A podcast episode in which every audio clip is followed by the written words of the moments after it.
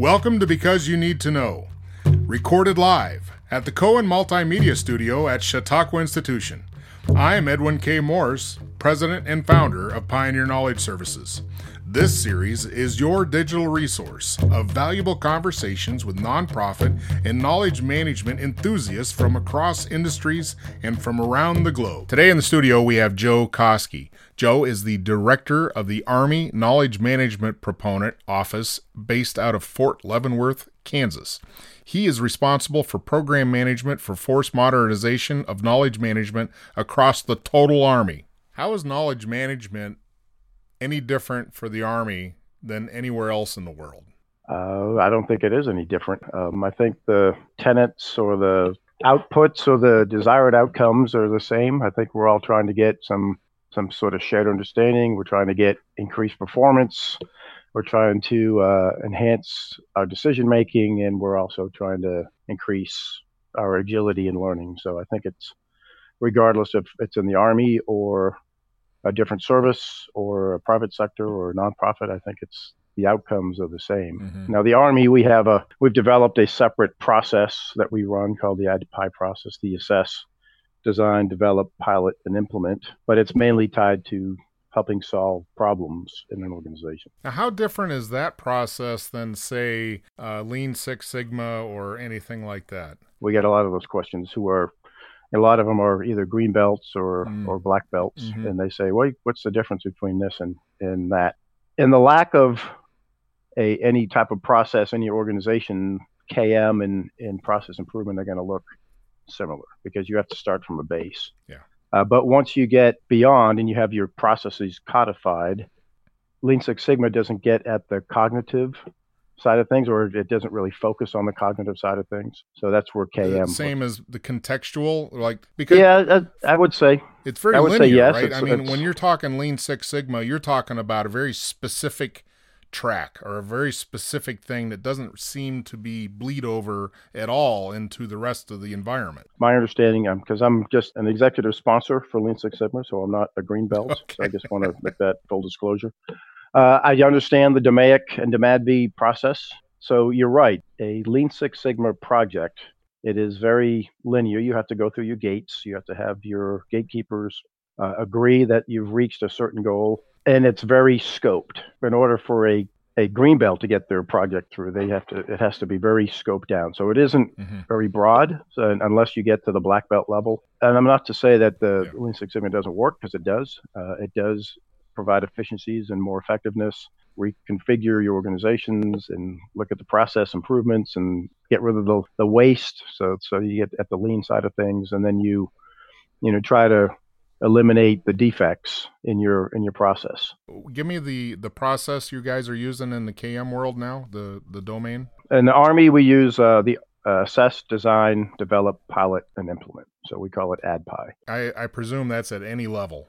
You probably entice the organization at all levels to engage improvement with that model? Yes, we do. Multi echelon. You started at any organization that has a staff. So we, I guess, at a company level, you could with a an XO and a training sergeant and supply sergeant. They could probably work it together, but primarily designed for a battalion and above.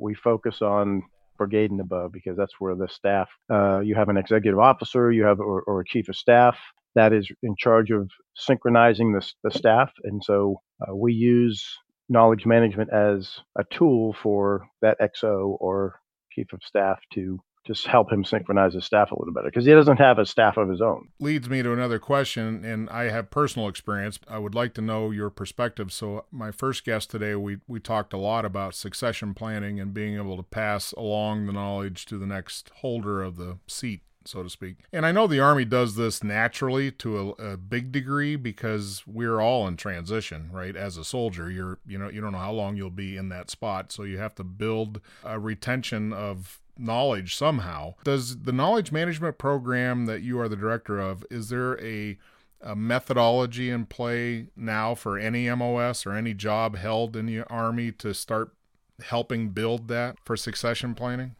I would not say it's MOS specific.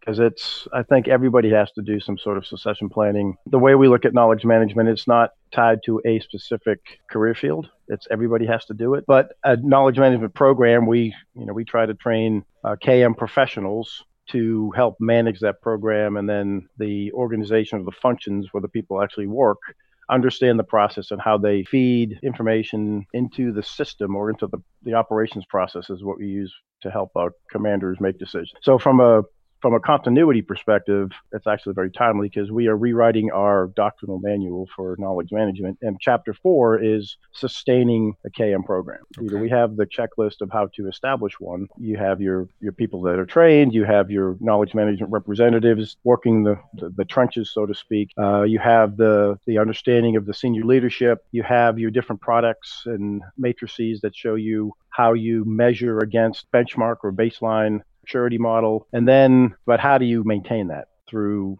either turnover of personnel or you a change in the environment or your mm-hmm. adversary, you know, because the mm-hmm. enemy always gets a vote as well. So, relatively speaking, the formal structure of KM in the Army is fairly new, correct? Uh, 2008 ish. Yeah. So, about 2008 is when we started getting personnel into the structure. And then we've worked in my organization. Combined Arms Center, they focus at the brigade and below, above, I mean, echelons above brigades, so divisions, corps, and theater armies. So that's really where they focus. And that's where the structure is probably the ro- most robust. And on this awareness level, you brought up that, it, you know, it's not MOS specific or job specific for those that don't know what MOS stands for. MOS is military occupational skill, just a job yes. title, yep. basically. Back when I was overseas, every soldier was a sensor, was a kind of a new thing. And I see that as being very similar, right? Because at that point, they wanted everybody to be a sensor, meaning report back whatever you see when you're out.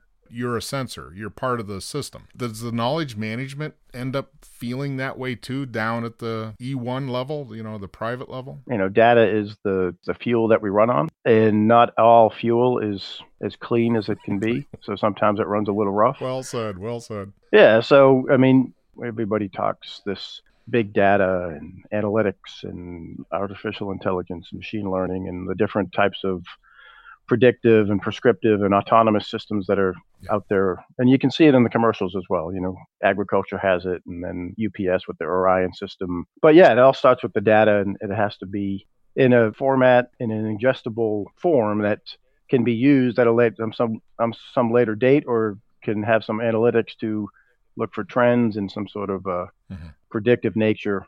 Yeah, the E1 I think is still a sensor, uh, but we also have to understand that there's the machine-to-machine data things because we build systems that don't always produce the same type of data formats. Uh, there's the machine yeah, to that whole standardization stuff. Yeah, the machine to, to to people and the people to the machine. So and then the people to people. So how do we get? And a lot of that is just communications and understanding having terms of reference and well you say you're in the midst of a redo of the doctrine. Is there anything new and exciting? Doctrine is not supposed to be new and exciting right? So it's uh, you want to look at those enduring tenets that you're trying to, to get at. So mm. we think it's it's so on the on the capstone type of doctrine that we have we've We've gone from Mission Command to Mission Command, Command and Control of Army Forces. That's the latest uh, big capstone doctrine. The KM process that I mentioned, ADPI, was recently added as an integrating function, an integrating process mm. to the operations process. So that we think that is new and exciting because before it was sort of a, I wouldn't say ad hoc, but it was recognized as a process, but now it's an integrating process. I think I believe you were an intel officer. Mm-hmm. The intelligence preparation of the battlefield uh, is an integrating process. Well, that is exciting. So you've gone from zero to that success in less than 11 years. Yeah. Yeah. As, so as, as one of my uh, compadres that works in the office with me said, we are on the verge of a catastrophic success. well, on that note, what is Joe Koski's definition of knowledge management? Oh, I, mean, I, I can't not say the the Army definition, which is enabling knowledge flow to increase decision making knowledge, uh, understanding, and learning. That's really what it's all about. And you have to have, I mean, knowledge management has to be trusted and building trust, connectivity, the relationships, uh, not only with with the data and the information, but also with the people that have to make the decisions, mid-level managers and the people actually uh, doing the work. So that's where I see KM. It, it is it is the bridge between the technical and the cognitive domain. That's how I see Thank it. Thank you very much for being with us today, Joe. I know it was about a two and a half year process to get you into the seat, but I'm glad it was. Here. It was. Thanks. thanks for for your uh, consistent persistence. well, have a great day, Joe. You too, Edwin. Recorded live at the Cohen Multimedia Studio at Chautauqua Institution. Because You Need to Know is designed to bring people's experience and their knowledge forward to be shared. I'm Edwin K. Morris, and I thank you for joining in to listen to another conversation brought to you as a public service of Pioneer Knowledge Services, a nonprofit tax exempt organization with a charitable knowledge management purpose. Find us online at pioneer ks.org and add your voice to the conversation on Facebook.